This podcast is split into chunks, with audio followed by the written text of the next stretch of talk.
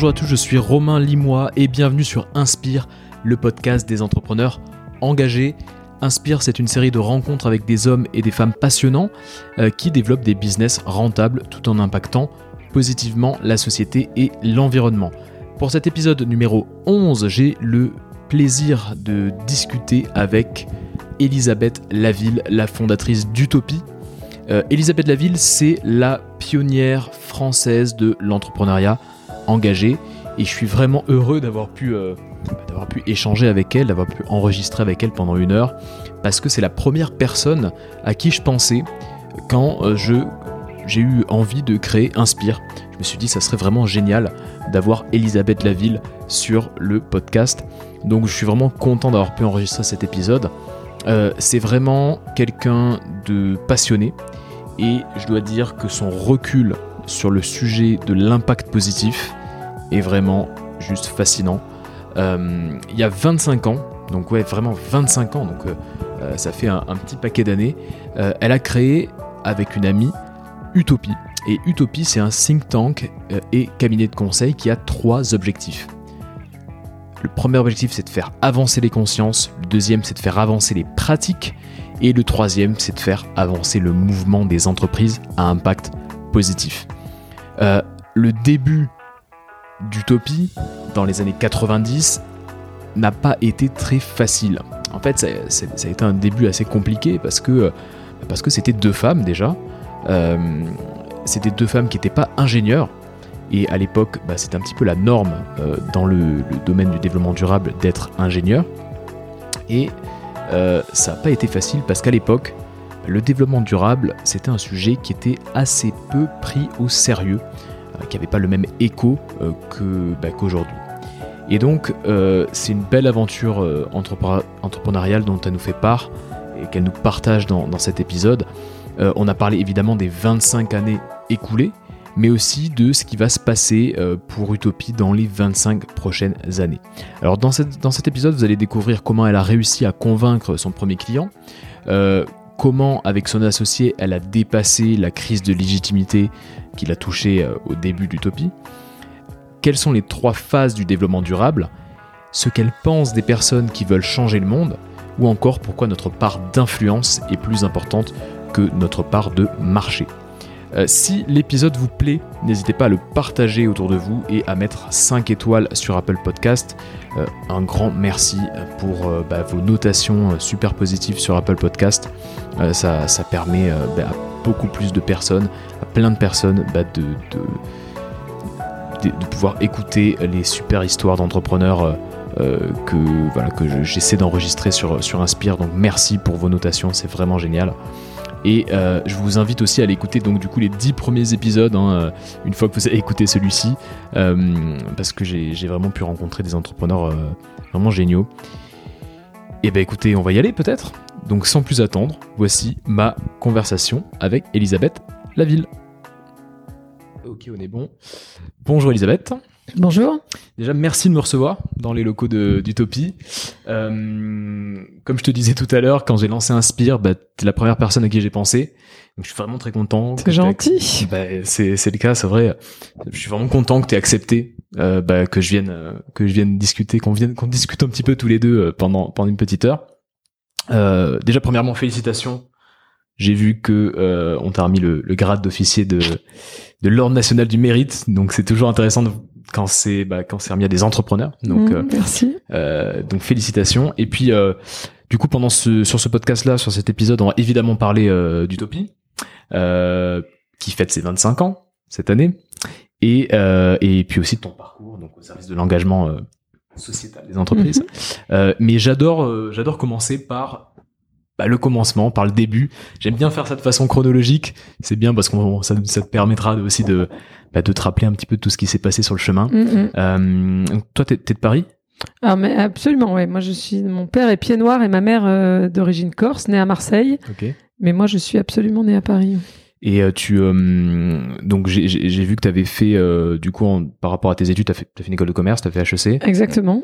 Et rapidement, tu te retrouves dans le milieu de la communication, je crois. Oui, que... en fait, à HEC, à l'époque, on parlait pas du tout, mais du tout, du tout de ces sujets-là. Et, et et parallèlement en m'interrogeant sur ce que j'avais envie de faire. J'avais déjà choisi des écoles de commerce un peu par défaut parce que j'arrivais pas à me décider. J'avais j'avais hésité entre ça et médecine. Et j'avais l'impression que choisir médecine, c'était vraiment un choix. Euh, finalement, choisir une école de commerce, c'était un non-choix. C'était, ça laissait ouvert, euh, ouverte, plein de portes. Ah ouais. exactement.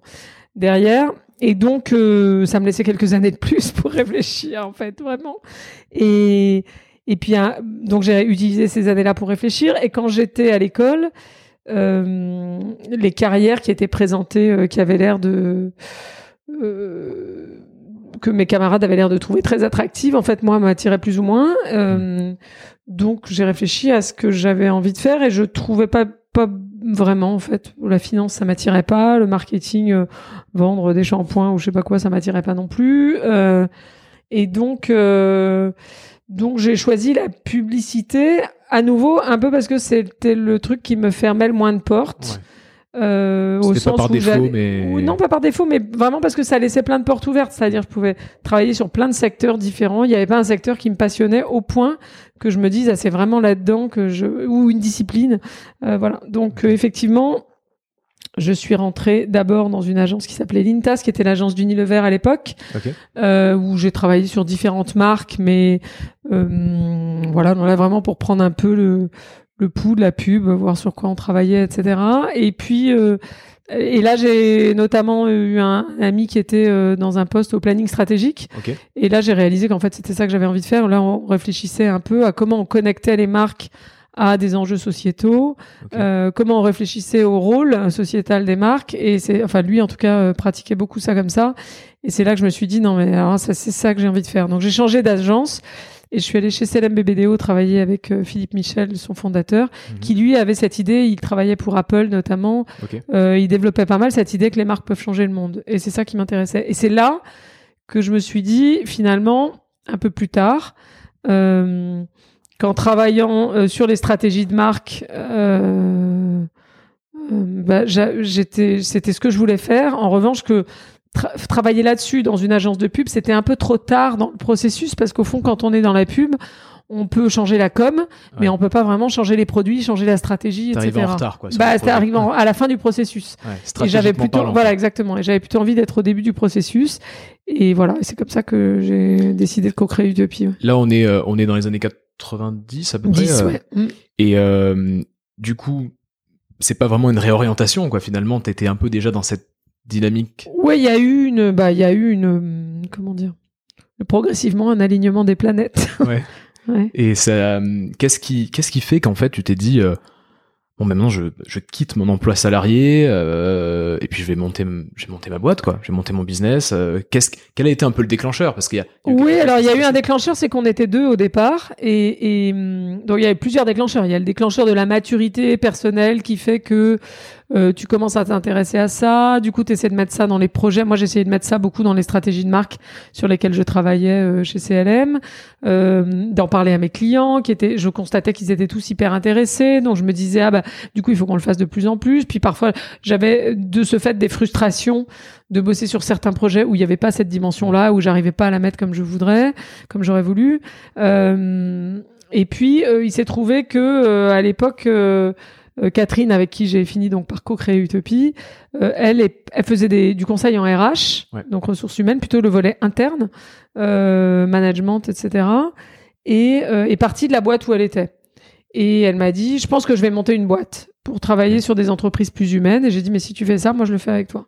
Et voilà. Donc c'est le, le, déclencheur. Finalement, il n'a pas tellement été dans mon parcours, il a plus été dans le fait que elle, à ce moment-là, elle m'a dit, je vais monter une boîte. et ouais, voilà. C'était le moment pour elle. Et je me suis dit, bah tiens, en fait, c'est le moment pour moi ce qui est marrant, c'est que euh, à l'époque, bah, c'était toutes les problématiques développement durable, c'était pas aussi, euh, elles étaient pas aussi, euh, j'ai l'impression de développer qu'aujourd'hui, quoi. C'était pas, on va dire, tout à fait en pro. Non, bah ça l'était pas du tout. C'est-à-dire qu'en 92, moi, le premier, dans les premiers, comment dire, éléments qui m'ont aussi sensibilisé à finalement ce qu'on fait aujourd'hui chez Utopie, donc notamment les aspects impact environnementaux, etc., c'est que Euh, il y avait, euh, y avait deux choses en réalité. Il y avait une revue alternative que mon prof d'anglais, le, garçon qui me faisait des cours d'anglais, euh, conversation anglaise chez, chez CLM, m'avait amené, sentant bien que je m'intéressais à ces trucs-là, un jour il m'a amené un article d'une revue alternative que je ne connaissais pas à l'époque, qui s'appelle Utner Reader qui est une sorte de Reader's Digest américain des revues alternatives,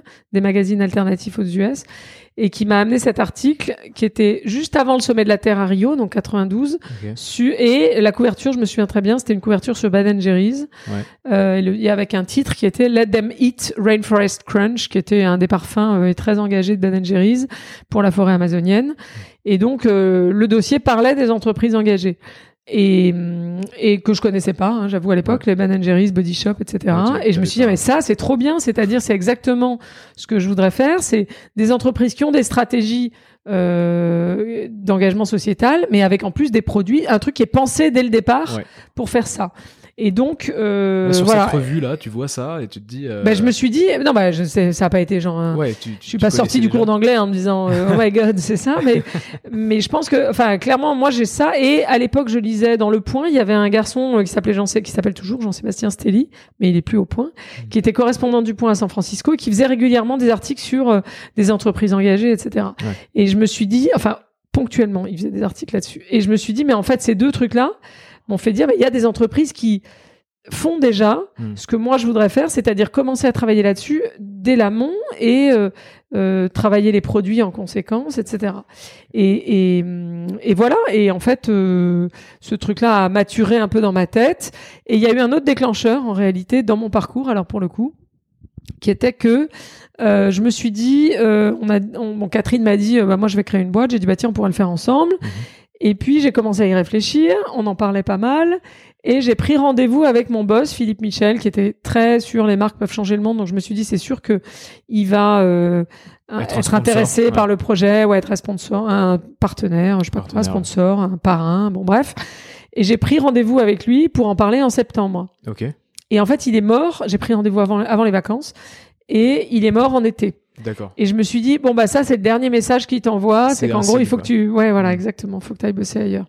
Voilà. Donc j'ai créé, je suis parti, on a créé euh, l'association Utopie puis l'entreprise à partir d'octobre euh, cette année-là. Donc là 93. Ouais. Euh, vous vous retrouvez avec Catherine euh, toutes les deux. Euh, ça ressemble à quoi le, le Ça début, ressemblait quoi à rien. Ça ressemblait à un appart euh, que j'avais rue Le Gendre Ouais. et avec euh, des vieux Mac dont qui sont toujours là-bas parce que je. En bien relique. Ouais, exactement. Et Macintosh avec double disquette quand même. Euh, une qui faisait le disque dur. et euh, ouais ouais et puis il n'y avait pas internet hein, donc ça paraît euh, un truc de dingue. Et on a commencé par publier une petite newsletter papier qui donnait les exemples d'entreprises engagées en... qu'on avait commencé à amasser. Bah oui, alors du coup, on a contacté Jean-Sébastien Stelly à San Francisco en lui disant "Ah mais on adore ce que vous écrivez. Euh, Nous voilà, on monte un petit truc papier, on aimerait bien que vous écriviez pour nous." Il a dit "Ah mais ouais, super, j'adore." donc il nous faxait parce qu'il n'y avait pas donc internet, ça a l'air dingue hein, mais quand vrai on que ça a l'air. Ouais, ça a l'air dingue, mais ça, ça permet d'imaginer l'ampleur des changements qui sont possibles d'ici à 25 ans encore. Mais euh, donc oui, oui, ils nous envoyaient des articles par euh, fax et moi je les, on les retapait pour faire cette newsletter. Et vous envoyez par courrier. Et l'envoyer. Alors on a commencé en association, donc euh, les membres de l'association recevaient cette newsletter par courrier, Par courrier. effectivement. Et c'est comme ça qu'on a contacté d'ailleurs euh, un certain nombre de dirigeants, notamment euh, François Lemarchand chez Nature et Découverte, que j'ai appelé un matin. Euh, parce qu'il n'y avait pas internet, mais on a fait quand même le téléphone. Non, et pas les, à peine les téléphones portables, mais j'ai appelé euh, euh, le siège social de Nature et Découverte en disant euh, j'aimerais parler à François Le Marchand. Je suis tombée sur son assistante de l'époque qui m'a dit euh, ah bah non mais euh, j'ai dit est-ce qu'on peut lui parler? Elle m'a dit non non c'est pas possible. Euh, il est occupé pour les six mois à venir. Je me suis dit bah ça commence mal. Et j'ai dit est-ce que je peux lui au moins lui envoyer une pu- petite publication qu'on fait pour voir. euh? Elle m'a dit ah bah oui ça vous pouvez. Et en fait, je l'ai posté le jour même. Et deux jours après, le téléphone a sonné. Allô, c'est François Le Marchand. Qui êtes-vous? C'est formidable. Il faut qu'on se rencontre, etc. Donc finalement, il n'était plus si occupé que ça. pendant les six oui. mois qu'il faisait.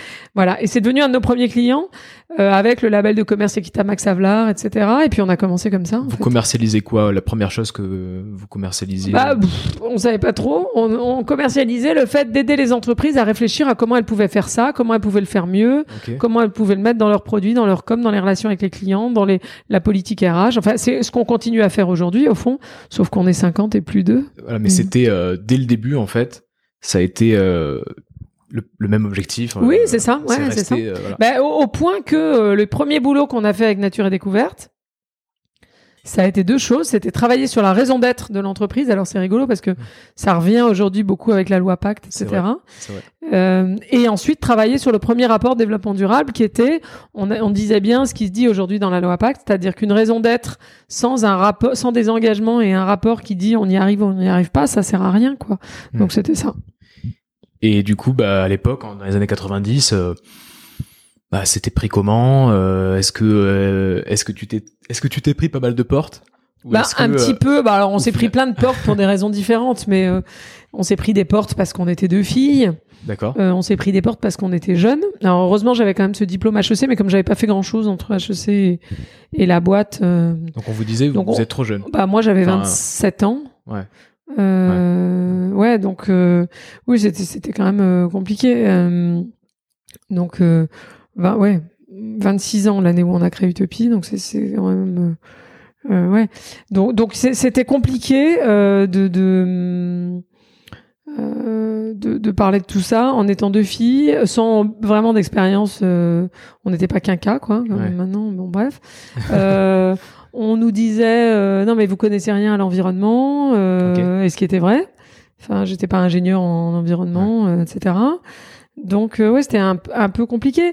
Et on, on, était en association, donc les gens comprenaient pas pourquoi une association. À l'époque, il y avait pas beaucoup. Le comité 21 s'est créé à peu près au même moment. Il y avait très peu d'associations qui travaillaient avec les en, euh, avec, avec, des entreprises. entreprises. Ouais, et c'est pour ça qu'on est passé en entreprise après un an d'ailleurs, parce que je trouvais que c'était trop compliqué en fait d'être à but non lucratif. Ouais. Les gens comprenaient rien. pourquoi on parlait d'entreprise alors qu'on était nous en assos. Euh, bon voilà, donc il y, y avait toutes ces, ces... ouais on s'est pris quelques portes. Comment comment t'as dépassé euh, du coup cette cette crise un peu de légitimité bah on a euh... continué en fait, en fait ouais, y a la seule façon de dépasser le a pas une stratégie d'aller au-delà du fait que les gens vous disent t'es pas légitime c'est de le faire et puis de, de leur montrer que si en fait. Ouais. Euh, mais non c'est l'action. Mais mais le le oui l'autre porte qu'on s'est pris c'était euh, et c'est comme ça d'ailleurs pour par pour l'anecdote qu'on a choisi le nom d'Utopie c'est qu'on a été allé rencontrer à l'époque le le MEDEF s'appelait pas le MEDEF, ça s'appelait le CNPF. Ouais. Et le nouveau président du CNPF, Jean Gandois, était arrivé avec tout un projet autour de l'entreprise citoyenne. C'était comme ça qu'on appelait ça à l'époque. Et Juppé en parlait un peu. Hein. Juppé était Premier ministre, il disait les entreprises doivent être citoyennes et tout. Bon.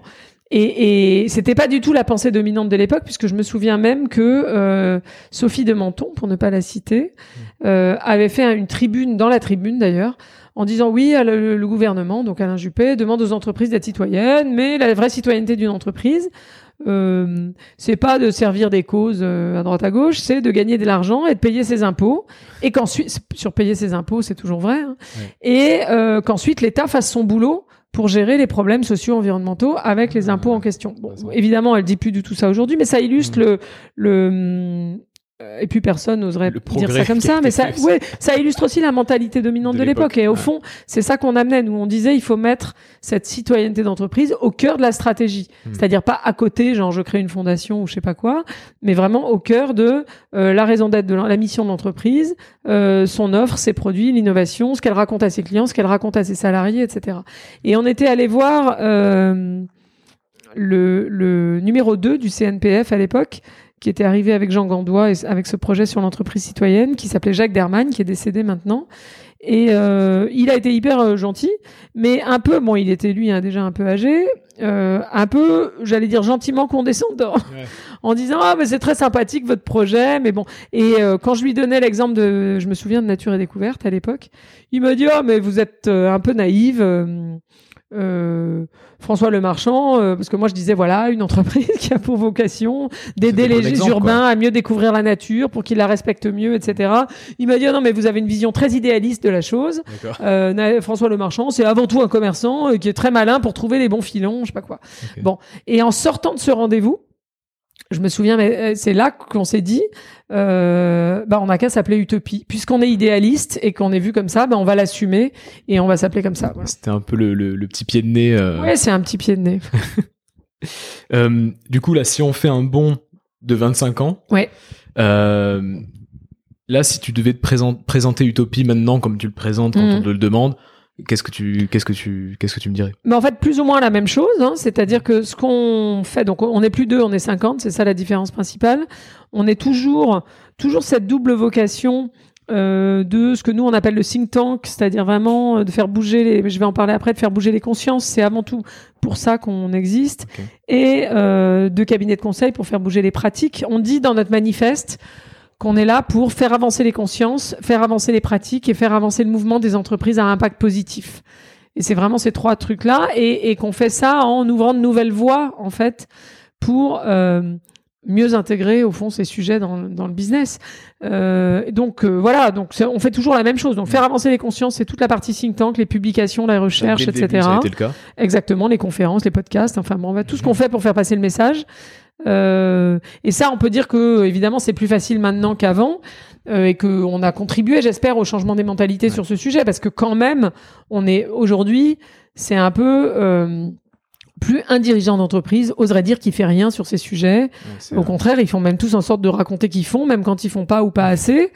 Euh, donc voilà, donc ça, les consciences ont évolué au sens où finalement maintenant, quand on voit même la raison d'être d'une entreprise qui arrive comme une option proposée dans la loi Pacte pour toutes les entreprises, de ça crée un engouement et on voit bien que euh, la norme sociale est en train de changer. C'est-à-dire qu'avant, euh, ça fait un certain nombre d'années qu'on peut plus trop dire qu'on fait rien et qu'on s'en fiche Ouais. de ces sujets. Mais enfin là, maintenant, c'est carrément si vous n'avez pas un truc à raconter sur votre raison d'être, euh, ça va plus. Donc c'est c'est le nouveau. Un dirigeant doit ouais, faire genre, je m'intéresse à minima, faire euh, si- simuler le fait qu'il s'intéresse à ça, parce que sinon ça ça va pas. Donc en fait, du coup, il s'y intéresse vraiment et ça fait évoluer euh, les entreprises dans le bon sens. Justement, Donc ça, ce c'est la- sens-là, Tu, Ouais. tu me dans un, dans un podcast, tu racontais justement les, les trois phases euh, un peu euh, de la RSE, du développement durable. Et donc euh, là, tu me dis, bah, là, dans la phase d'aujourd'hui, bah, c'est inévitable, on peut pas. Oui, il y a, il y a ce truc-là. C'est devenu inévitable. Je vais parler des trois phases, notamment sur l'autre volet qui est faire avancer les pratiques. Ouais, vas-y. Et, et, et même sur le troisième, le deuxième, donc faire avancer les pratiques des entreprises, et le troisième, faire avancer le mouvement des entreprises à impact positif. Effectivement, euh, nous, on a coutume de dire, donc ça, c'est l'aspect, l'activité de conseil hein, de l'entreprise, euh, d'Utopie, et on a euh, coutume de dire qu'effectivement, il y a eu trois phases dans le développement des stratégies de développement durable. Avant, en gros, le milieu des années 90, donc au moment où moi j'ai créé Utopie, au moment où euh, le comité 21 s'est créé, au moment où il y a eu le sommet de la Terre à Rio, etc. Avant ça, mettons 15 ans en arrière, euh, c'était la citoyenneté, finalement, une espèce de RSE euh, un- citoyenne. euh. bêta, euh, une Mm. ère un peu préhistorique, où euh, ce qu'on désignait par citoyenneté d'entreprise, c'était principalement de la philanthropie.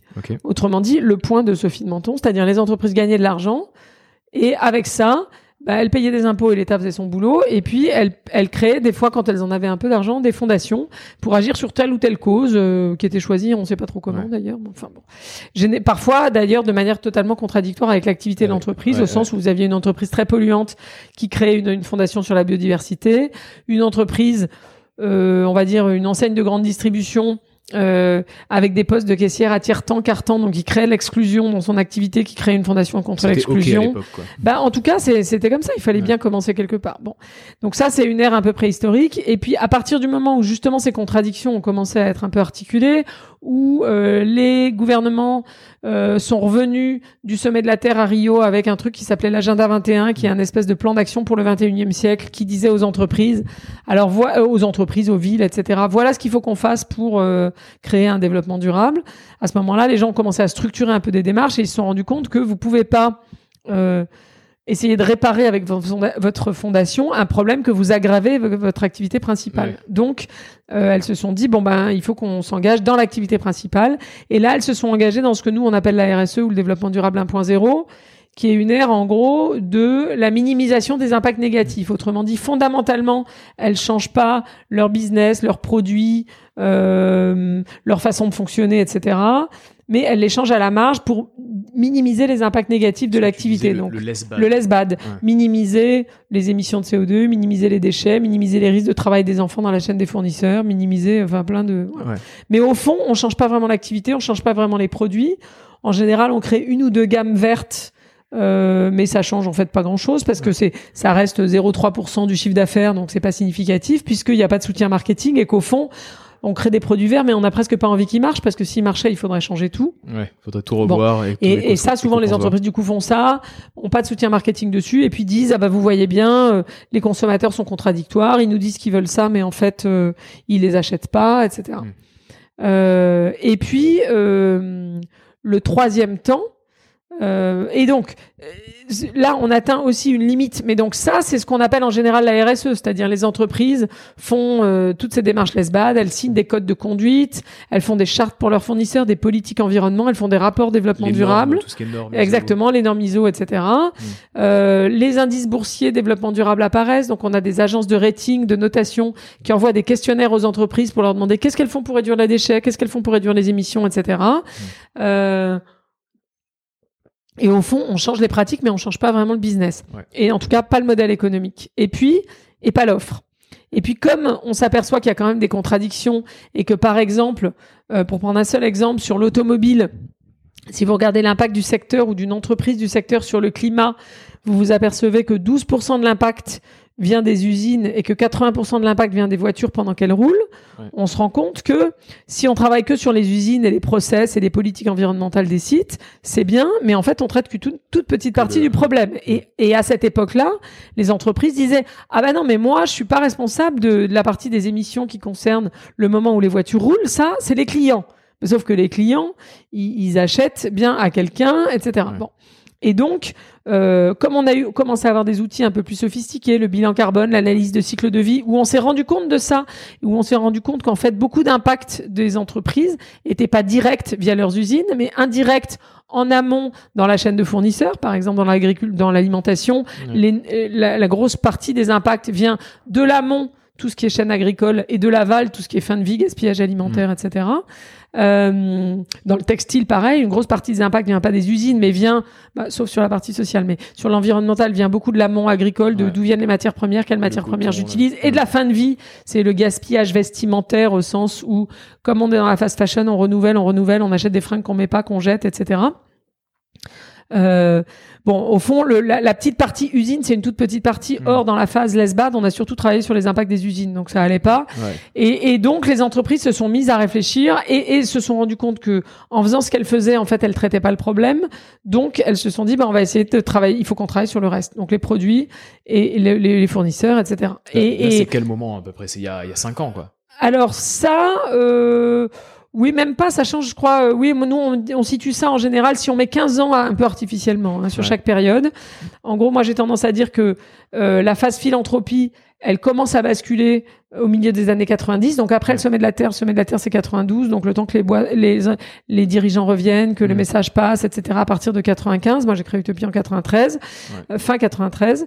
Euh, et donc si on met 15 ans, euh, ça va euh, jusqu'à euh, 2010. Ouais. Et donc ça bascule en 2010. Et effectivement, en 2000, euh, ben, à peu près 2006, on commence à avoir le label B Corp dont on reparlera sans doute qui apparaît. On commence à voir 2007 l'engagement de Marks Spencer et de Philips qui s'engagent en disant vraiment euh, on va euh, on s'engage pas on veut pas seulement minimiser nos impacts négatifs mais utiliser notre influence pour avoir des impacts positifs utiliser nos produits utiliser notre force d'innovation etc et là on bascule vers ça, ça veut pas dire qu'elles font plus la partie je minimise mes impacts négatifs Ouais. mais ça veut dire qu'elles essaient vraiment de changer de braquet et de dire on veut avoir un impact positif avec nos pratiques, avec notre influence, avec bon, la force de notre marque, la créativité, l'innovation, les budgets, les ressources, l'argent, etc.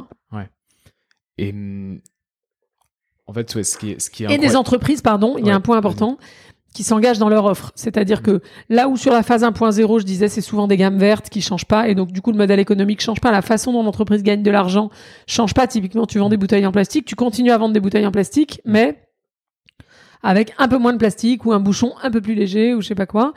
Là, on a vraiment des stratégies qui visent à dire non, mais on veut aligner 100% de notre offre avec le développement durable. Et donc, on n'en est plus à faire une gamme verte. On se dit, ou faire du less bad. On se dit, euh, pas un prototype, euh, voilà. On, typiquement dans la voiture, pendant longtemps, les constructeurs présentaient des prototypes verts dans les salons de l'auto, mais en fait, ils en vendaient pas. Ils mm. étaient jamais commercialisés. Et donc là, on est dans un système où on arrive d'une certaine façon à Toyota qui dit, bah moi je développe la motorisation hybride et je lance le, la première voiture hybride et j'essaie de vendre même la technologie aux autres constructeurs pour que tout le monde fasse des véhicules hybrides. Et donc on change l'offre, c'est-à-dire que mm. soudain on a une offre qui permet et, et, et, chez, certaines marques des objectifs de passer à 100% d'offres responsables. Mm idéalement avec des certifications externes, en tout cas des caractéristiques objectives, euh, en 10 ans ou 10 ou 15 ans, je sais pas combien de temps il faut en général 10 ou 15 ans pour changer si vous on parle d'une grosse entreprise pour changer complètement l'offre de produits. Là, tu vois par rapport à tout ce que tu es en train de me dire, euh, je pense aussi un peu à ce que j'ai l'impression qu'il y a une, sorte de, de, de quatrième étape euh, ou en tout cas de, de continuité quand on voit ce que fait Bill Gates par exemple, qu'est-ce que tu penses de ça euh, le fait de repartir dans la philanthropie quelque part ou euh, mais en fait c'est alors ce qui est vrai c'est que la façon dont je le présente là qui est trois phases qui se hmm. suivent c'est pas très juste parce que d'abord euh, l'histoire est un recommencement donc euh, hmm.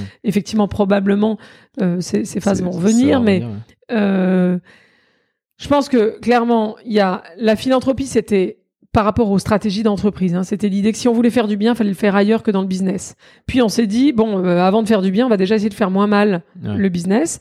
Et maintenant, on en est à une phase où tout est for good. Donc, euh, les entreprises se disent, il faut qu'on travaille. Euh, qu'on essaie d'avoir d'apporter une contribution positive à la société parce que de manière croissante c'est ça qui fait la légitimité c'est ça qui motive les clients euh, d'une marque euh, qui les motive à être fidèles euh, etc c'est ça qui motive les salariés etc et ça ça passe par deux choses principalement. La raison d'être la mission comment on formule la contribution positive que euh, la marque ou l'entreprise veut apporter. Et euh, par l'incarnation concrète de ce truc-là dans des engagements très tangibles, très mesurables, et notamment dans l'offre. C'est-à-dire que si une entreprise dit ma raison d'être, ma mission, c'est ça, avec un truc très philosophique qui plane, euh, et que quand on regarde ces produits, on voit rien euh, qui va dans ce sens-là, ça marche pas, quoi. Ouais. Le... Là, du coup, bah, donc vous êtes, en fait, Utopie, finalement, vous êtes arrivé un peu à la phase fin de phase 1, phase 2, quoi, on va dire. Et euh, du coup, bah, j'imagine que il y a tout un paysage concurrentiel qui s'est mis en place. Vous avez quelques. Mhm. Qu'est-ce qui explique la longévité d'Utopie sur des sujets comme ça euh, qui étaient pas évidents euh, au début Qu'est-ce qui explique que que, que, la boîte est là et que, et que, ça, que ça marche, vous êtes en croissance, qu'il y a du monde. Là, je, je, vois autour de moi, il y a 50 personnes qui sont en train de bosser. Ben, on est tenace et résilient. non, mais il y a, y a une petite phrase que j'ai citée hier d'ailleurs sur l'histoire de l'ordre du mérite, là, mais que j'aime bien de Churchill qui dit euh, le succès n'est pas final, l'échec n'est pas fatal, ce qui compte c'est le courage de continuer. Et au fond, c'est un peu... Euh, en tout cas, c'est comme ça que je l'ai pris cette euh, décoration là du mérite. C'est que je trouve c'est la médaille de la persévérance en fait. Euh, il y a plein de fois, franchement, où alors euh, euh, moi, perso, en tout cas, j'ai eu envie de dire bon, allez, je vais faire autre chose, ça m'énerve, ça avance pas assez vite, etc. Et au fond, il y a un truc aussi, c'est que le verre du développement durable, il est toujours à moitié plein ou à moitié vide. Je peux très bien argumenter assez facilement sur tout ce qui a bougé en 25 ans, mmh. et de fait, c'est énorme, d'accord? Et je peux tout autant argumenter sur ce qui bouge pas et ce qui bouge pas, le fait que ça bouge pas assez vite, que les enjeux sont de plus en plus urgents et que c'est pas comme si on l'avait pas vu venir hmm. et que les stratégies des boîtes sont totalement timides, timorées, inefficaces, euh, pas à la hauteur des enjeux sur le climat, etc. Euh, et donc, euh, donc voilà, donc on peut voir euh, vraiment les, les, les les deux aspects et donc on a été assez résilient c'est-à-dire quand on a eu des crises euh, euh, on s'est dit bah c'est pas grave euh, on encaisse et on continue quoi. Et on, on, entend le message que ça nous envoie et potentiellement on change un peu notre angle et, et on continue. Et puis et la persévérance. Et je pense qu'en fait au fond je sais même pas. J'en discutais l'autre jour avec Catherine qui est revenue là pour les 25 ans parce qu'elle est partie après 5 ans à peu près. D'accord. Et on se disait, est-ce qu'on est-ce qu'on imaginait au début qu'on serait encore là 25 ans plus tard? Je suis pas sûre en fait, parce que moi j'ai vraiment fait ça. Alors à titre personnel, j'ai fait ça pour moi. C'est-à-dire que je cherchais, ça faisait partie d'un chemin, ce que je t'expliquais tout à l'heure, mais qui était un chemin où je cherchais ce qui avait le plus de sens pour moi en fait dans ma vie professionnelle.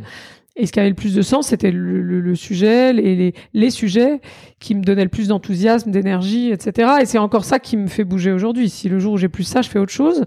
Euh, créer un peu ton. Oui, oui, ton non, mais je veux quoi. dire, c'était pas une envie de changer le monde. Enfin, ouais. c'était vraiment, je cherchais. C'est marrant, j'ai vu un jour euh, que euh, Anita Roddick, la fondatrice de Body Shop que j'aimais beaucoup, que j'ai eu la chance de rencontrer, dont j'ai traduit un bouquin, euh, elle disait ça quand on lui disait ah mais vous avez fait cette entreprise formidable pour changer le monde, qui se consacre à plein de causes, je sais pas quoi. Pourquoi vous avez fait ça? Et elle Mm. disait mais je l'ai fait pour moi.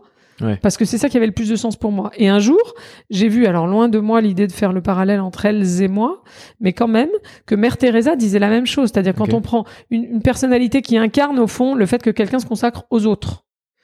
Et on lui disait pourquoi vous avez fait ça? Et elle disait mais je l'ai fait pour moi Hmm. parce que c'est ça qui avait le- qui me procurait le plus de joie, le plus d'enthousiasme, Ouais. le plus d'énergie, etc. plus de Donc, sens pour moi. Exactement. Donc je pense que c'est vraiment le bon levier. Et moi je, je dis toujours même en recrutement ici, on est assez euh, suspect au fond Ouais. quand quelqu'un vient et dit Non, je veux changer, Je veux le, changer monde. le monde. Je- D'une certaine façon, je trouve que la quête de sens personnel, c'est un meilleur levier. C'est pas, ça veut pas dire que les gens sont compétents toujours, mais, Ouais. mais en tout cas, c'est un meilleur levier.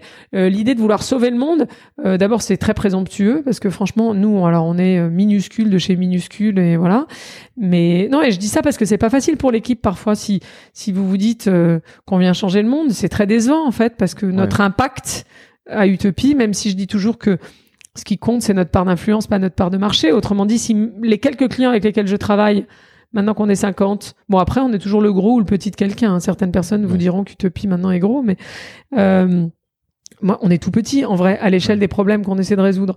Mais si mes clients font euh, des, des, des mettent en place des stratégies hyper innovantes, hyper ambitieuses, qui en inspirent d'autres, qui font changer leur secteur, Ouais. alors notre part d'influence est plus grande que notre part de marché. Et c'est ça, au fond, qui compte. Mais je disais ça parce que pour l'équipe ici, ou si vous avez envie de changer le monde, euh, vous pouvez être très vite frustré en disant, bah, au fond, on n'a pas d'impact, on a changé une toute petite PME ou même un grand groupe, mais une, bon, ben, c'est voilà. Ouais.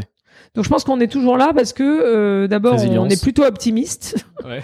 et donc le fait d'être optimiste, Ouais. ça permet de voir le verre plutôt à moitié plein qu'à moitié vide parce que vous avez pas mal de gens qui bossent sur le développement durable objectivement et je comprends leur point de vue. Quand vous regardez l'évolution des problèmes, Ouais. il y a de quoi être en colère et assez pessimiste. Hein. Mais voilà, bon, par nature, alors moi, ça, pour le coup, je pense que là, c'est l'équipement, euh, j'allais dire familial, génétique, je sais Mhm. pas. Mais non, parce que maintenant, les recherches qui existent sur l'optimisme vous montrent que au fond, il y a, je crois, euh, 50% qui vient du gène, Ok. euh, non, 40% qui vient du gène, d'un gène, euh, machin, qu'on a ou on n'a pas. Bon, 10% seulement qui vient de ce qui vous arrive. Donc, autrement dit, même quand il vous arrive des horribles catastrophes, Ça euh, influe ça, peu. ça, ça influe pas beaucoup. Mm. Et 50%, en gros, qui vient de la façon dont vous décidez ou choisissez de voir les choses. Donc, quand je dis on est optimiste, c'est un truc qu'on cultive. Ouais. Et, et, euh, et on le cultive pour chacun d'entre nous et, et j'espère euh, collectivement.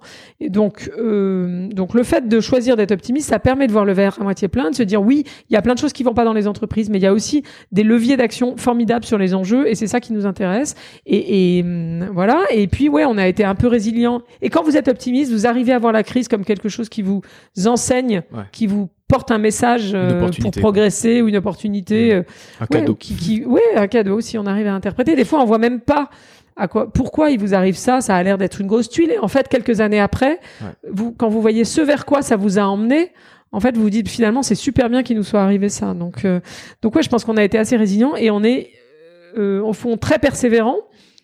Mais parce que, euh, parce que on a cet engagement à ouvrir de nouvelles voies, on va chercher tout le temps des nouveaux sujets. Donc nous, ça, ça renouvelle aussi notre intérêt pour le. Pour on fait pas la même chose. En fait, Ouais. à la fois La sur le quoi. fond, sur le fond, on fait vraiment la même chose que Ouais. qu'il y a 25 ans. Je raconte quasiment la même chose, mais sur la forme, mon Ça travail change. quotidien, il est, il a, Il il a beaucoup évolué. Il a évolué dans les secteurs avec lesquels on travaille, dans le type d'entreprise avec lesquels on travaille. Chaque entreprise a un cas différent, etc. Donc optimisme, résilience. Là, tu parlais de, de du fait de changer le monde. Ouais. Euh, Qu'est-ce que tu me réponds quand on te dit euh, mais toute cette histoire là de changer le monde et tout ça, c'est quand même un petit peu une sorte de petite de mode un peu. Il y a une, il y a une mode, il y a une tendance actuelle. Est-ce que tu le ressens comme ça? Est-ce que euh, qu'est-ce que tu qu'est-ce que tu réponds quand on te parle un peu de, tout- de cette manière-là? Bah oui, enfin, je sais pas si c'est une mode, c'est c'est ur- urgent de faire quelque chose. Hein. Donc de toute façon, si on le change pas, je veux dire, euh, euh, le, le que c'est Thomas Danzambourg que j'aime beaucoup qui travaille sur le tout ce qui est communication non violente. Donc plus le volet développement personnel durable que développement durable au sens euh, environnemental du terme Ouais. dit euh, un truc lui il parle de développement personnel mais je trouve que les, les parallèles sont souvent très intéressants. C'est un peu ce qu'on disait tout à l'heure sur le sens Ouais. Euh, que tout ça a pour chacun. Et Thomas il dit tout le temps euh, les problèmes dont on ne s'occupe pas s'occupent de nous alors lui, il parle au niveau personnel, mais au fond, c'est vrai aussi sur euh, la planète. Mm. C'est-à-dire que si on s'occupe pas euh, du climat, euh, ben lui il s'occupe de nous Ouais. Et va avoir et a déjà une influence déterminante sur nos façons de vivre, ce qui va nous arriver, ce qui va arriver à mes enfants, les maladies, etc. Euh, donc, donc c'est pas une mode de changer le monde, c'est que Mm. le monde change et il est en train de changer radicalement du fait de nos activités. Ouais. C'est ce que certains appellent l'anthropocène, hein, le fait qu'on est dans une ère où l'humanité change le cours du monde factuellement. Mm. Euh, bon, alors voilà, donc c'est pas une mode parce que ça change déjà. Et la question, au fond, qu'on se pose, c'est comment on peut agir chacun là où on est, en tant que consommateur, en tant que citoyen, en tant que euh, dans une entre salarié dans une entreprise, etc., pour essayer de faire en sorte qu'on change le monde pour du meilleur et pas pour du pire. Hmm. Au fond, c'est qu'on le change en conscience. Parce que Si on le fait en, déjà prendre conscience du fait que nos actes quotidiens, nos décisions quotidiennes importantes ou pas, qu'on soit président de la République ou simple consommateur, nos décisions quotidiennes ont un impact change le monde à notre insu. Ouais. Donc prendre conscience de ça et prendre conscience de quel type de décision il faudrait que je prenne pour que cet impact-là, il soit positif euh, pour mes enfants. Parce qu'au fond, personne, Mm. à part quelques très méchants ou très tordus, je pense... euh, je partons du principe que enfants, chacun est bien intentionné, Ouais. notamment vis-à-vis de ses enfants. C'est-à-dire que, et là, on sait que bon, il y a quelques exceptions, mais en- globalement, la majorité des gens ont plutôt envie de que leurs enfants vivent une vie meilleure qu'eux, Ouais, que leurs enfants vivent mieux qu'eux, etc. Or, factuellement, nos actes quotidiens ou nos décisions quotidiennes, en tant que chef d'entreprise, en tant que cadre, en tant que salarié, en tant que consommateur, vont en, ont en fait des impacts qui vont dans le sens, en sens inverse de ça. Mais on n'en a pas conscience. Donc, quand on en a conscience, la, le- la force d'être en conscience, c'est qu'on peut changer, euh, on peut changer ça. Change- ouais, changer ça à son à son échelle et est-ce que tu as j'ai j'ai l'impression que tu as croisé euh, dû croiser pas mal d'entrepreneurs, pas mal d'entreprises, euh, des clients ou Mm. autres. Est-ce que euh, est-ce que tu as des exemples de d'entreprises un peu à mission, des entreprises à impact positif qui t'ont vraiment marqué, peut-être des, des entreprises françaises. Est-ce que tu as la deuxième question sera à l'international. Déjà, des- Ouais, d'abord, on commence par le plus difficile. euh, voilà. parce que c'est c'est fâcheux. Euh, Il y en a moins. Alors, non, pour répondre sérieusement à cette question, on va faire un petit, une petite un, euh, propos introductif. Il y en a moins en France qu'à l'international parce que je pense que les. Alors, il y a plein de raisons. Euh, mais on avait en France un terreau culturel Ouais. qui est probablement moins propice à ces sujets. D'accord? Première. euh, euh, le premier aspect, c'est ce que j'évoquais tout à l'heure, c'est l'État-providence. On est dans un pays où il y avait un État assez fort, les entreprises payaient beaucoup d'impôts, tout ça. Donc, donc on avait, on a eu et à juste titre parfois peut-être tendance à dire bon ben non mais comme on est beaucoup taxé, eh ben on paye pour que l'État prenne en ch- charge les problèmes collectifs au fond. Et donc c'est à l'État de le faire. Et, et donc par opposition à des pays où les entreprises sont moins taxées, typiquement euh, les États-Unis, où elles disent bah non, euh, on va d'abord essayer de résoudre les problèmes au niveau local. Et donc il y a deux choses qui se passent pas en France, c'est les entreprises qui prennent en main les problèmes sociaux et enfin qui se passaient pas en tout cas comme ça, pas de la même façon, les fondations, etc. Le, le- philanthropie de Bill Gates, hein. il y en a aussi en France des gros filan- des gros entrepreneurs qui viennent des gros philanthropes, Ouais, ouais. mais mais le gros c'est aux États-Unis quand même, Zuckerberg et et, et, C'est dans la et culture, voilà. peu, Ils, mais ils ont ça dans la culture, c'est bien mon point. Pourquoi? Parce que historiquement, c'est plutôt des libéraux, donc c'est plutôt on essaie de résoudre les problèmes là où ils se posent, Ouais. et soit les entreprises, et l'autre volet, bah oui, avant, et si ça marche pas, alors on dit à l'État, écoutez, on n'a pas réussi à résoudre le problème, Oui, donc faites-le. Et, et, et alors que nous, on fait l'inverse, on commence par dire à l'État, essaie, et quand ça marche pas, on dit en gros, on paye des impôts, euh, donc euh, c'est à l'État de le faire. Et quand ça marche pas, on dit bon bah il faut des initiatives. Et là, Coluche crée les, les restos du cœur en Ouais. disant les États, les gouvernements successifs arrivent pas à résoudre le problème de l'exclusion et des SDF dans la rue. Ouais. Donc, eh ben on va créer des initiatives. Donc en fait, c'est un peu la, la logique inverse. Aux États-Unis, euh, clairement, euh, c'est on essaie d'abord de le résoudre par, par la- de le résoudre localement par la sphère privée, Ouais. là où le problème se pose. Et ça, ça prend deux voies, ça prend euh, deux formes. C'est notamment la forme de l'engagement des entreprises Mm. et la forme du bénévolat individuel. Beaucoup de gens aux États-Unis font du bénévolat dans des associations, etc. Ce qui est très très peu historiquement présent en France. Je vais toucher le chien parce qu'il ronfle, ça va s'entendre sur le podcast, ça va être infernal. Je en train de me dire, est-ce que ça va s'entendre Si si, ça va s'entendre, c'est sûr. le chien voilà, qui il y a un chien, ça, c'est inédit Il y a un chien chez. Utopie et comme il est très zen, il, il partait en dormant, mais là maintenant il ronflait. Il partait sur une petite Euh, sieste. Voilà. Et Et donc, donc, euh, L'engagement local. Ouais, donc, donc cet engagement, donc d'abord euh, résoudre le problème par le local et ensuite aller chercher, euh, aller cher- donc voilà, donc ça première état providence, donc ça ça favorise pas euh, l'engagement euh, clairement et la culture protestante qui est le deuxième sujet euh, versus euh, plutôt catholique, on va dire chez nous, Euh, parce que dans la culture, vous savez dans cette la phrase, euh, il y a cette phrase de la Bible qui dit il est plus facile pour un euh, riche, euh, non, il est, c'est quoi la phrase? Oui, plus facile pour un riche euh, d'entrer au royaume de Dieu que pour un chameau de passer par le chat d'une aiguille. Ouais. Autrement dit, c'est hyper compliqué pour tout le monde. Mm. Euh, et, et et en fait, euh, non, c'est l'inverse. Il est plus facile pour un chameau de passer par le chat, euh, pour- par le chat d'une aiguille que pour un riche d'entrer au royaume de Dieu. Ça marchait pas dans l'autre sens. Je me disais, il y a un truc bizarre. Euh, ce qui veut dire en gros que quand vous êtes riche, vous êtes d'emblée suspect. Sous-entendu de vous être enrichi au détriment Ouais. des autres. Et donc, évidemment, une entreprise, elle est riche, donc elle est suspecte. Et on voit ça vraiment dans les médias, notamment encore aujourd'hui. Ouais, hein. Quand une entreprise riche dit qu'elle fait des trucs bien, on va chercher la petite bête, où est-ce qu'elle nous en, elle essaie de nous Ouais. entourlouper, etc. Euh, alors que le monde anglo-saxon a moins euh, ce truc-là. Euh, et parce que dans la parce que dans la religion protestante, euh, le riche est plutôt un élu. Et ce qu'on va regarder, c'est comment il s'est enrichi et qu'est-ce qu'il fait avec son argent. Et c'est ça qui détermine. euh, voilà. Et puis il y a peut-être un troisième euh, facteur culturel qui explique qu'on ait plus d'exemples dans le monde anglo-saxon. Du coup, ça fait une longue introduction bien. c'est le fait que euh, c'est le statut de l'échec. Ouais. C'est-à-dire que clairement, euh, ça c'est très bien illustré. J'avais un, ami qui avait fait des études euh, d'anthropologie quasiment sur la façon dont les mamans se comportent au square avec leurs euh, petits enfants aux États-Unis et en France. Et il disait aux États-Unis, quand le petit enfant va, euh, je sais pas quoi, jouer au toboggan ou à la cage à poules et se casse la figure, Mm. sa maman lui dit ah mais c'est, il revient en pleurant, sa maman lui dit ah mais c'est pas grave, vas-y tu vas y arriver, recommence, réessaie, Ouais. tu vas voir, je te regarde.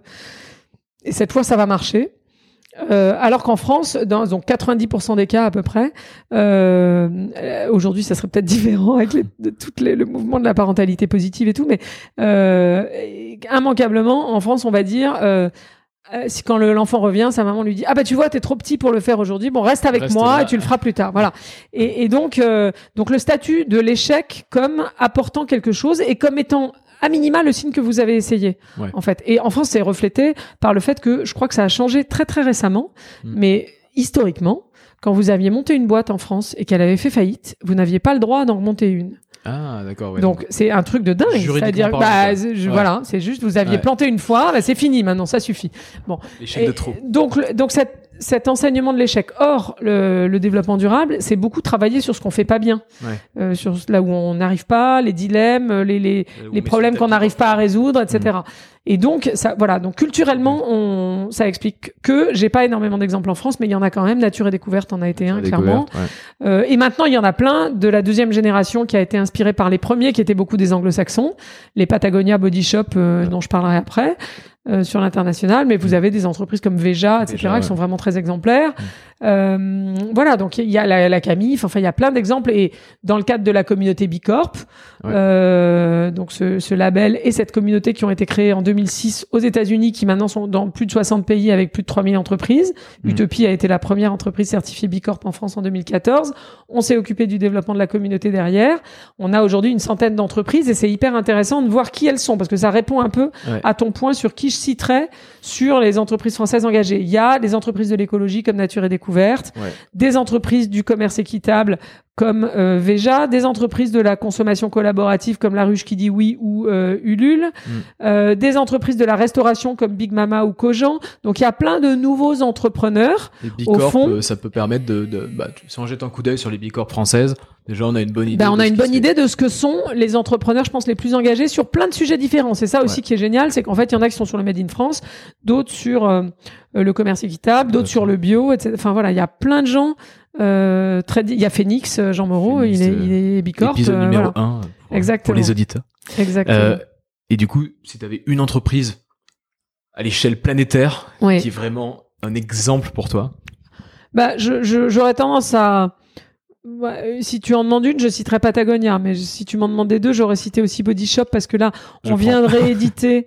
non, mais on vient de rééditer euh, quelques extraits du, du bouquin que j'avais co-traduit, euh, le bouquin d'Anita Roddick que j'avais co-traduit euh, en 2003. Ouais. Et en, en sélectionnant les textes pour le, le petit bouquin, je me suis dit mais c'est dingue en fait parce que cette femme, elle a inventé il y a plus de 25 ans. Tout ce sur quoi l'industrie cosmétique bosse depuis, c'est-à-dire le vrac, le commerce équitable, le bio, les produits pour les produits secs, euh, les produits solides, les produits sans eau, euh, les produits pour bébés, enfin je- tout était euh, le- l'entreprise qui prenait des positions sur des, des sujets sociétaux, de la femme évidemment, euh, l'image de la femme, le- le- le- l'estime de soi chez les femmes, etc. Enfin vraiment tous les sujets sur lesquels l'industrie travaille depuis, Mm. euh, ils sont chez Body Shop. Le, le remplissage des flacons, enfin vraiment. Bon, voilà. Donc quand même, ça mérite d'être cité, même si hélas elle est plus là. Puis en plus c'était une femme, donc euh, Mm. voilà. Et l'autre entreprise quand même, c'est Patagonia. C'est-à-dire que oui. Patagonia, en plus, Yvon est toujours en vie. Ouais.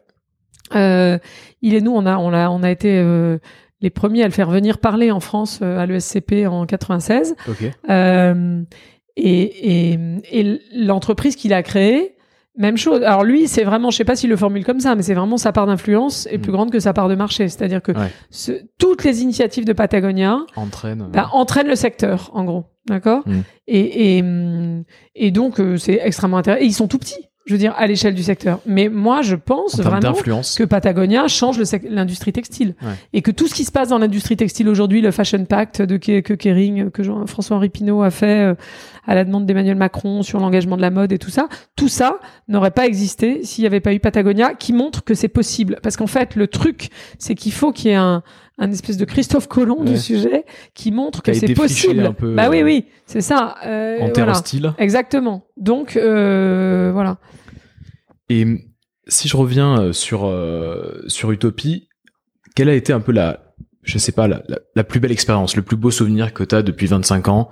Voilà, c'est peut-être un peu une question un peu où il faut que tu d'introspection. Bah oui, que- en fait, j'en j'en ai plein, heureusement, mais si j'en avais qu'un, ça serait dramatique. Euh, non, j'en ai plein. Typiquement, la toute première conférence qu'on a faite, euh, dans laquelle il y avait... Euh, alors la première et la deuxième en fait, mais les premières conférences con- internationales qu'on a faites à l'ESCP, qui étaient les premières sur ce sujet en France, Hmm. où on avait Anita Roddick, on avait Yvon Chouinard, on avait, il y avait personne dans la salle. hein. Aujourd'hui, on les ferait venir. Ah il oui J'exagère, il y avait 250 personnes. Ouais, Aujourd'hui, on ferait venir ces gens-là. Euh, Rex. ceux qui... Il y avait Ray Anderson, le fondateur d'Interface, qui est une boîte géniale, la première boîte industrielle, qui a complètement changé, ce qui fait des dalles, des dalles de bureau, des dalles de moquette, Mm. euh, qui a complètement changé sa stratégie pour devenir complètement aligné avec les principes du développement durable. Enfin, il y avait des gens, mais juste dingues. Ouais. Et donc, ce, ce souvenir-là, moi, je- ça m'a vraiment beaucoup galvanisé. C'est ça aussi qui m'a donné de l'énergie. J'en ai pas parlé tout à l'heure, mais dans le euh, ce que je disais hier là dans le petit speech, la, la feuille de route d'utopie, c'est aussi parfois des, une feuille de doute. Enfin, je veux dire que Mm. on se dit euh, bon. Et le fait d'avoir l'amitié, le soutien, les témoignages de ces gens-là, Ouais. c'est hyper inspirant. Et encore aujourd'hui, hein, euh, je veux dire, dans nos clients, il y a aussi plein de gens qui font des trucs euh, Ça donne de formidables. ça te. Bah, ça donne une énergie de Ouais. fou. Ouais. Euh, des toutes petites boîtes, des grosses. Il y a plein d'exemples d'entreprises engagées dans tous les secteurs, partout. Par chance, je les connais même pas encore tous. Mmh. Euh, donc, donc ça, c'est c'est vraiment un truc hyper important. Et ce que je dis souvent à mes clients, c'est regardez, nous, on fait un peu ce boulot-là pour eux, avec euh, en allant chercher quels sont les meilleurs exemples. Mais allez, branchez-vous sur ce que font les, les gens les plus engagés sur votre secteur, parce que c'est ça qui donne l'envie, le- qui montre que c'est possible, qui montre que ça peut marcher. Mm. euh, voilà. Bon, donc euh, donc ça, c'est un- c'est un des super souvenirs ces, ces moments-là. Euh, et puis euh, j'ai aussi des souvenirs euh, très récents et puis il y en a plein entre temps mais c'est vrai que quand on quand Utopie a conçu euh, le programme Go for Good qui est le programme d'engagement des galeries Lafayette euh, qui maintenant est cité deux ans après euh, comme un des trucs qui en France a fait basculer la, la mode ça me ravit Ouais. quand enfin voilà nos clients entraînent un secteur. Quand tout le monde me cite euh, la campagne des ce que fait Fleury Michon sur l'agroalimentaire pour le mieux manger euh, comme un exemple, et là à nouveau c'est des, des projets sur lesquels on a qu'on a qu'on a conçu avec eux, c'est c'est génial. C'est là que la, c'est là que la notion de part d'influence en fait prend tout son sens. Et, euh, Oui oui évidemment. Bah en fait ce qui est ce Ouais. qui est important et c'est important pour l'équipe aussi très franchement, enfin pour eux comme pour moi. Ce qui compte, c'est quand on voit l'impact qu'on a. Donc, si je rends, si je suis un consultant euh, dans le pire sens du terme et que je rends juste euh, une des recommandations sur PowerPoint et que ça va dans un tiroir et que personne n'en fait rien, même si ça, je l'ai vendu très cher, Ouais, en termes d'influence, d'impact. bof. Euh, en revanche, si je même un truc que je vends pas cher euh, euh, transforme une entreprise puis un secteur, bah, là c'est génial. Quelles sont les prochaines étapes en fait pour Utopie, euh, les, les next steps? Qu'est-ce que qu'est-ce qui va se passer dans les prochains mois, dans les prochaines années? En fait, ce qu'on a beaucoup dit là sur ces 25 ans, c'est qu'on n'allait pas tellement célébrer les 25 ans écoulés, mais qu'on allait plutôt travailler à imaginer les 25 prochaines années. Ouais. Et je pense que quand on dit dans notre manifeste faire avancer les consciences, faire avancer les pratiques, faire avancer le mouvement des entreprises à impact positif, euh, on peut dire que sur les consciences, allez, c'est fait. Euh, Enfin, c'est pas tout à fait fait quand même. Bon, en, en tout cas, ce que je disais tout à l'heure, le fait que la norme sociale ait changé, que plus personne, on a atteint ce que Christophe Itier, là, le haut commissaire à l'économie sociale et solidaire au ministère, appelle le point de bascule. Ouais. C'est-à-dire qu'on a atteint un point où, quand même, ça se fait plus, ce qu'on disait, ça se fait plus de dire qu'on fait pas. Quoi. ouais. Euh, donc, euh, donc faire avancer les consciences, se- considérant que peut-être les 25 premières années, elles ont servi au moins à faire ça. Au moins à ça, ouais. On a un peu fait avancer les pratiques quand même. Mais je pense que maintenant, le sujet, c'est vraiment de rentrer dans le dur et de rentrer dans l'ère du faire, à l'ère des makers et des Fab Labs et de Ouais. je ne sais quoi, et de l'impact. Ouais. Maintenant, il faut que ça se voit. C'est un peu ce que je disais, même Mm. pour nous. Il faut que ça se voit dans, dans les résultats de nos missions. Et donc, le, le- la prochaine étape pour Utopie, les Mm. prochaines étapes, c'est tout ce qui va contribuer à faire que euh, ça se voit et que ça change des choses dans le Ouais. concret et avec le plus d'impact possible. Ouais. Être dans le. Donc accompagner les clients à faire. Et moi je dis beaucoup à mon équipe. Du coup ça va nous amener à faire d'autres choses que euh, des recommandations PowerPoint. euh, Du conseil, même ça va être Bah, différent que du conseil. oui, c'est pas je vous conseille de faire ça, c'est je fais avec vous ou je Ouais. fais à votre place. Être des, des doers, quoi. Exactement. Et hum, tu, tu, tu sors un bouquin là bientôt, c'est ça? Ou normalement il est déjà sorti? Non, je sais pas. Il faut que je valide encore la couverture en Ah. sortant de cette réunion. Mais normalement il m'a l'air bien parti. ouais. Alors ça va être quel, euh, sur quel sujet? J'imagine euh, un petit peu ce que tu as, ce que as fait depuis 25 ans ou il y a un sujet Non, alors c'est pas, c'est pas du tout sur nous, ni encore moins sur moi. Non, c'est un bouquin qui s'appelle Les marques positives, qui est vraiment un des axes forts qu'on, bah, qui rejoint un peu la discussion qu'on a eue sur Ouais. comment les marques peuvent changer le monde en fait. Et avec beaucoup d'exemples, parce que Ouais. je pense qu'il y a que ça qui fait bouger les gens. C'est vrai. Euh, Des Il y, a- il y histoires, a une phrase d'Albert- Schweitzer qui dit euh, la- l'exemplarité n'est pas une façon d'influencer, c'est la seule. Donc je pense que vraiment ce, ce- montrer des exemples de, de boîtes et là l'angle qu'on a pris et aussi avec des outils concrets euh, Ouais. développés par Utopie pour aider les entreprises à faire ça. Mais euh, clairement le, le euh, oui oui il faut il faut enfin il y a les deux les deux volets quoi. Il faut Ouais. inspirer et euh, donner à donner montrer que c'est possible Ouais. avec des grands, des petits, parce que sinon tout le monde a toujours tendance à penser que c'est plus facile pour les autres. Donc les grands vous disent ah mais c'est plus facile pour les petits. Les petits vous euh, disent c'est plus facile pour les gros parce ouais. qu'ils ont de l'argent, je sais pas quoi. Moi je pense qu'en vrai c'est fa- c'est difficile pour tout le monde et que la différence c'est c'est d'y aller. Donc voilà. J'ai trois petites questions Ouais. pour terminer. Mm. Euh, si tu devais donner un conseil à quelqu'un qui a envie d'entreprendre sur cette voie de l'entrepreneuriat un peu engagé, Mm. euh, qu'est-ce, voilà, quel, quel conseil t'aurais aimé qu'on te donne euh, à tes 27 ans euh, quand, quand t'as, quand t'as lancé Utopie? Bah, je pense que le, le, le sujet, si on veut construire une entreprise engagée, euh, déjà, c'est de pas écouter tous ceux qui vous disent que ça va pas être possible Ouais. et que vous n'avez pas les compétences, l'expérience, euh, etc. Donc ça, c'est le premier conseil. Mais moi, euh, oui, on me l'a pas dit, mais en fait, c'est ce que j'ai fait quand même. Ouais. Euh, donc voilà. Euh, et à l'inverse, d'aller s'entourer des gens qui sont déjà dans le monde d'après. C'est-à-dire que même dans d'autres secteurs ou d'autres, c'est-à-dire d'aller rencontrer ce que l'on a fait aussi nous beaucoup. Hein. On est allé rencontrer François Le Marchand chez Nature et Découverte, euh, Anita Roddick chez Body Shop, etc. Aller rencontrer ceux qui font déjà ce que vous voudriez faire, même s'ils le font sur un autre marché, parce que eux, ils vous montrent que c'est possible. Donc ça va donner l'énergie de vaincre les obstacles, la résilience, etc. Euh, non, et aujourd'hui, de manière très pragmatique, je dirais de euh, de regarder de très très près euh, le questionnaire Bicorp parce Ouais. que en fait tout ce qu'on doit faire il est gratuit en ligne et accessible à tous donc ça c'est la meilleure nouvelle euh, de la de l'année ou de la décennie et C'est un Euh, bon référentiel, quoi. bah pour- oui et c'est gratuit donc Ouais. c'est le meilleur référentiel sur le développement durable euh, l'engagement des entreprises C'est gratuit. il intègre absolument tous les sujets clés de demain, c'est-à-dire la question de la mission, la question de, de l'offre, de, de la- du déploiement de tout ça dans l'offre de produits et services, etc. Et il est gratuit et accessible à n'importe qui. Il faut juste rentrer le nom d'une entreprise, donc quand euh, elle est créée, voilà. Ouais. Et euh, de rentrer dans cette démarche parce que c'est une démarche et puis là-dedans vous êtes du coup avec des Patagonia qui a été une des premières entreprises certifiées. Bicorp etc et ceux que j'ai cités tout à l'heure en France donc vous êtes dans un une communauté d'entreprises qui essaie vraiment d'aller le plus loin possible et donc ça galvanise euh, beaucoup en On peut fait être une petite boîte, une toute petite Bah, il y a des toutes et- petites boîtes, il y a des boîtes de trois personnes, trois euh, personnes évidemment. Ouais, bien euh, sûr, bien ouais, sûr. Ouais, bien sûr. Et euh, Emmanuel Faber a engagé Danone à, euh, dans Oui. cette voie, au point qu'aujourd'hui, il y a un tiers euh, du chiffre d'affaires de Danone qui vient de filiales de Danone qui sont certifiées Bicorp. Donc, Bicorp, euh, ouais. donc c'est c'est bien pour les très petits et pour les très gros. Et Pour les très gros. ouais. Est-ce que tu pourrais euh, conseiller aux auditeurs un bouquin, un livre qui t'a un peu, euh, qui a un peu changé ta vie ou en tout cas que tu que t'as sur ta table de chevet, que tu relis ou euh, c'est assez difficile de choisir un seul livre, mais Ouais, alors je peux le conseiller, mais euh, en fait, il, est- il existe plus. C'est Ah. le livre que j'ai traduit d'Anita Roddick, c'est pour ça que je l'ai traduit. d'accord. qui s'appelait euh, Corps et âme en français. Et en fait, la bonne nouvelle, c'est que comme pour les 25 ans d'Utopie, on l'a réédité partiellement avec The Body Shop. On va le mettre en ligne, je sais pas quand, Ok, donc mais disons, va- allez, euh, début de novembre, là. donc ça s'appelle Ça, bah, ça s'appelle encore Corps et âme, je crois qu'on l'a appelé ok. Corps et âme. Euh, et, et ouais, ce, ce bouquin-là, euh, enfin même avec les extraits qu'on a mis, c'est, ça montre que c'est possible et tout y est. Franchement, tout est dedans. Ok, Et ça sera gratuit en plus, ah, en téléchargement. nickel. Si tu devais euh, rencontrer Elisabeth à, je dirais 25 ans, tu pouvais la la rencontrer là maintenant pendant. Je la rencontre tous les matins. Mais... Ouais, voilà. Et tu la rencontres, imaginons, tu rencontres ton toi de, de 25 ans, tu peux lui parler pendant 10 minutes. Qu'est-ce que tu lui dirais? Ça, Votre conversation euh, aurait quelle euh, finalité? Hein. Euh, Je réfléchis. C'est marrant parce qu'en fait, quand tu dis ça, je pensais que tu allais me dire quel conseil tu lui donnerais. Et en fait, euh, je lui donnerais pas forcément le conseil de faire les choses autrement que ce que ce qu'on a fait depuis. Ok. Aussi, il y a quand même eu quelques plantades que je lui, je lui dirais, méfie-toi de machin ou de bidule. ça, si, sûrement, ouais, c'est ça que je dirais. Ça, ça prendrait bien 10 minutes.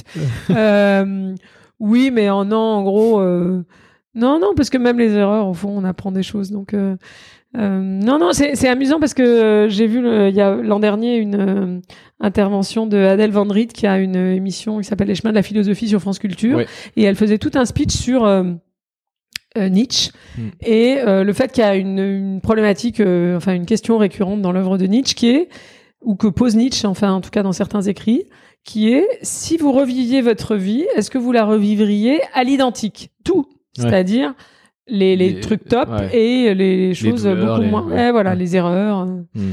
Et en fait, euh, j'avais trouvé ça génial. Et je me suis, en me posant la question parce qu'elle en parlait, je me suis dit, bah, en fait, si, je pense que je recommencerai à l'identique. Et en fait, le, le point, c'est de dire, t'es au bon endroit si tu peux répondre oui à cette question. Ouais. Donc, je, je pense que j'aurais, voilà, non, je, je, je pensais ça, non, je, je Non, mettrais quelques warnings sur les erreurs à, si on pouvait les éviter en chemin, mais je suis même pas sûr, en fait, que ça, ça ait pas été des erreurs productives. Superbe. Excellente réponse. Voilà. Il n'y avait pas de bonne réponse de toute Non, c'est ça. Ouf. Bon. Euh, Est-ce que tu veux rajouter quelque chose? Euh, T'aimerais parler d'un d'un point particulier euh, Ben non, on a fait, on a fait On un a bon fait- tour là. On a fait même. le tour, je crois. Alors, ça On a fait un bon tour. Si, peut-être un point sur les femmes quand Ouais. même. Euh, deux points sur les femmes entrepreneurs, du coup, Parfait. si ça s'adresse aux entrepreneurs. Euh, le premier, c'est que euh, moi, j'ai vachement, ah, j'ai attendu pas mal en fait pour euh, avoir un enfant parce que bon, ça s'est passé comme ça dans ma vie, mais aussi parce que je me consacrais vachement à la boîte et au développement et tout. Et en fait, euh, le fait d'avoir un enfant, ça m'a apporté beaucoup de choses aussi dans la dans le regard que je pose sur l'entreprise. Ouais. Euh, et donc, euh, c'est pas la peine d'attendre, en fait. Je dirais ça aux filles qui créent une boîte. Non, mais parce qu'elles peuvent Ouais. se dire, bon, alors là, je crée la boîte. D'abord, je la développe et Ouais. après, je ferai des Ce que enfants. tu t'es dit toi en fait. Bah, je me le suis pas dit formellement aussi parce que ça dépend quand même des circonstances de vie. Ça dé- c'est pas aussi Hmm. euh, froid que ce que ce Hmm. que on pourrait croire, évidemment. Mais je, je sais que pour en avoir parlé avec certaines filles beaucoup plus jeunes, qu'elles elles se disent bah non, mais pas maintenant. Là, c'est pas le moment parce que Ouais. et en fait, c'est pas grave. Il faut le faire parce que ça apporte aussi des choses. En fait, c'est ça le point. Et que finalement, l'aspect matériel, professionnel, on le gère toujours. Euh, ok, en termes d'organisation du temps, c'est un peu plus sportif, mais au fond, Mm. en, en, en développant cette compétence-là, à gérer plein de vies en même temps, on développe aussi des choses qui sont très intéressantes pour l'entreprise et qui apportent d'autres compétences, etc. Donc, et puis on apprend aussi le lâcher prise. Moi, l'année où j'étais enceinte, euh, j'étais moins là. Ouais. Et en fait, c'est bien aussi d'apprendre ça. Juste ça, d'ailleurs. Euh, c'est bien aussi. Ça, ça remet un peu les pendules à l'heure sur qu'est-ce qui est impo- que- quelles sont les priorités, Mm. au fond. Euh, donc ça, c'est un premier sujet. Et le deuxième, c'est quand même que euh, toutes les questions sociales, environnementales, etc., sont interdépendantes. Ouais. Et elles fonctionnent toutes. On, on a l'impression, faut pas serrer les problèmes et se dire bon bah là on s'occupe du social, Il a alors là on silo, s'occupe quoi. bah oui, et par exemple, euh, le sujet de l'égalité homme-femme euh, me paraît extrêmement lié au sujet de la, la protection de l'environnement. Mm. Et alors, il est lié d'ailleurs, il y a de plus en plus de travaux là-dessus qui montrent que c'est lié dans plein de de plein de façons différentes, que les femmes sont les premières victimes du changement climatique, parce qu'à chaque fois qu'il y a des réfugiés, euh, etc., c'est principalement les femmes qui sont Ouais. affectées, les Mm. gens qui, euh, parce que euh, euh, ça demande plus de boulot euh, aux familles de trouver leur nourriture ou de l'eau, etc. Et c'est les femmes qui s'y collent, donc c'est les femmes qui vont plus à l'école, etc. Euh, parce que les, si les familles sont plus pauvres à cause des catastrophes climatiques et je ne sais quoi, ben euh, on marie plus vite les jeunes filles pour récupérer de l'argent dans certains pays. Enfin, c'est- les femmes sont les victimes, hein, en gros, de ces, de, de ces changements-là, plus que les hommes. Mm. Euh, et donc on a l'impression que c'est des sujets différents en fait, mais ce sont les mêmes sujets. Par ailleurs, si on veut changer l'agriculture, il faut former les femmes parce que c'est elles qui gèrent l'agriculture dans la plupart des pays, Ouais. euh, et parce qu'elles gèrent la nourriture, parce que ouais, elles gèrent les enfants. Bon, donc et dans les entreprises euh, de la même façon, il y a plein d'études qui ont montré dans les entreprises, dans les gouvernements, dans les banques centrales, dans les partout, que plus d'égalité. Euh, ça a amené à des décisions plus équilibrées, Ouais. prenant mieux en compte ces sujets-là. Pas juste parce que les femmes le, le prennent, hein, mais parce que globalement, il y a un équilibre des, des, des- points de vue dans les décisions qui fait que c'est mieux, c'est mieux pris en compte. Et donc, euh, donc se dire que tous les sujets sont liés. Là, on, je discutais avec un client euh, euh, récemment sur les dates limites de consommation dans l'agroalimentaire. On voit très bien que c'est lié. Alors, par exemple, on peut se dire ah oui, mais pour le gaspillage alimentaire, c'est mieux d'avoir des DLC plus longues parce Ouais. que comme ça, les produits durent plus longtemps et les gens jettent moins.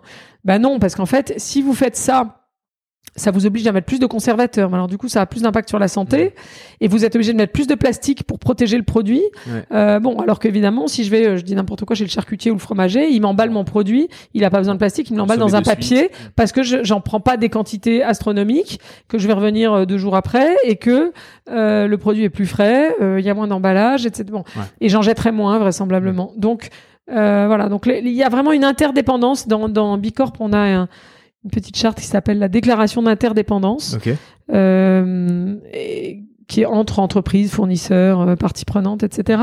Mais au fond, c'est vrai aussi pour les, les enjeux. En fait, Les tout enjeux, ça se traite Ouais. avec une vision très de façon systémique. Hol- Exactement. Holistique. Exactement. Super. Voilà. Merci beaucoup. Merci beaucoup. À toi.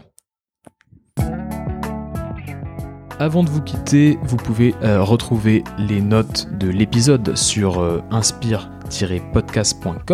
Et évidemment, si cette conversation vous a inspiré, n'hésitez pas à mettre 5 étoiles sur Apple Podcast et surtout à en parler autour de vous. Je vous dis à très vite pour un prochain épisode.